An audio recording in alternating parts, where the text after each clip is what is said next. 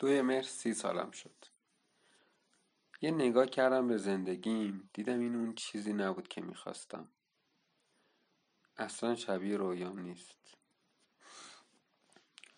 بدون اثر قابل دفاع بدون موفقیت بدون پول بدون زن و بچه و انبوهی از آرزوهایی که یا نرسیده بودم یا انقدر دیر رسیده بودم که دیگه لذتی نداشتن برام.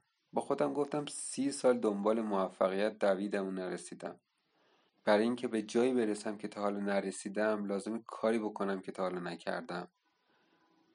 گفتم حالا بیام برعکسش انجام بدم. برم دنبال شکست. با یه اصطلاحی آشنا شدم تحت عنوان survivorship bias که توی فارسی به خطای بازمانده یا خطای بقا ترجمه شده. توی TEDx هم می‌تونین با عنوان missing what's missing پیداش کنین. یه مثال معروفی هم داره که میگه تو جنگ جهانی دوم از هر دو تا هواپیمای متفقین یکیش توسط پدافند آلمانی سقوط می‌کرد. برای همین تیمی از مهندسین جمع شدن که هواپیما رو تقویت کنن. پوشوندن تمام بدنه هواپیما انقدر سنگینش می‌کرد که عملا نمی‌تونست پرواز کنه. برای همین ناچار به گزینش انتخابی قسمت های حساستر هواپیما شدن.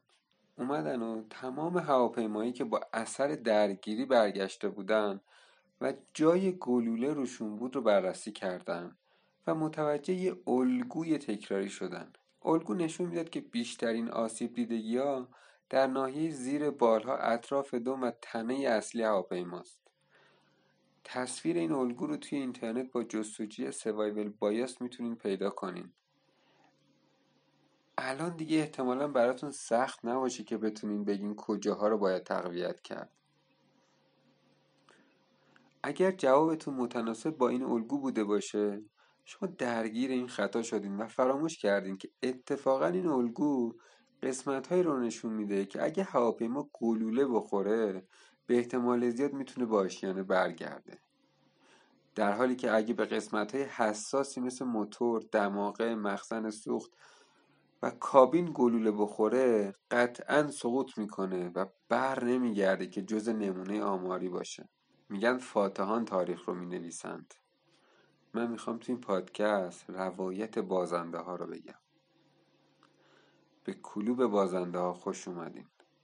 حالا این بازنده ها می‌تونه ایدولوژی فکری باشه گزارهای اخلاقی باشه یا حتی اشخاص. من سید امیر تقیابادی قرار در نقش وکیل مدافع شیطان دروغگویی قضاوت کتاب نخوندن گوشتخاری ضد فمینیست هیتلر تتلو و از این دست چیزها در مقابل محمد خوشدوست توی دادگاهی که شما قاضیش هستین از موکلم دفاع کنم. چه به بیگناهیش باور داشته باشم چه نه. در نهایت این شما هستین که قرار در مقابل اتهاماتی که به موکلم زده شده تصمیم بگیرین. نتیجه قضاوتتون رو هم توی توییتر با ما و بقیه به اشتراک بذارین. لینک توییتر رو از هر جایی که این پادکست رو گوش میدین می‌تونین پیدا کنین یا کافی هشتگ کلوب بازنده ها رو search کنین.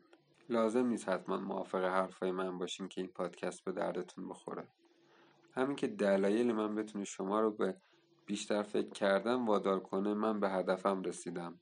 اگر این زاویه نگاه برای شما جذاب یک کسی رو می‌شناسین که ممکنه براش جذاب باشه لطفا به کلوب بازنده ها دعوتش کنین.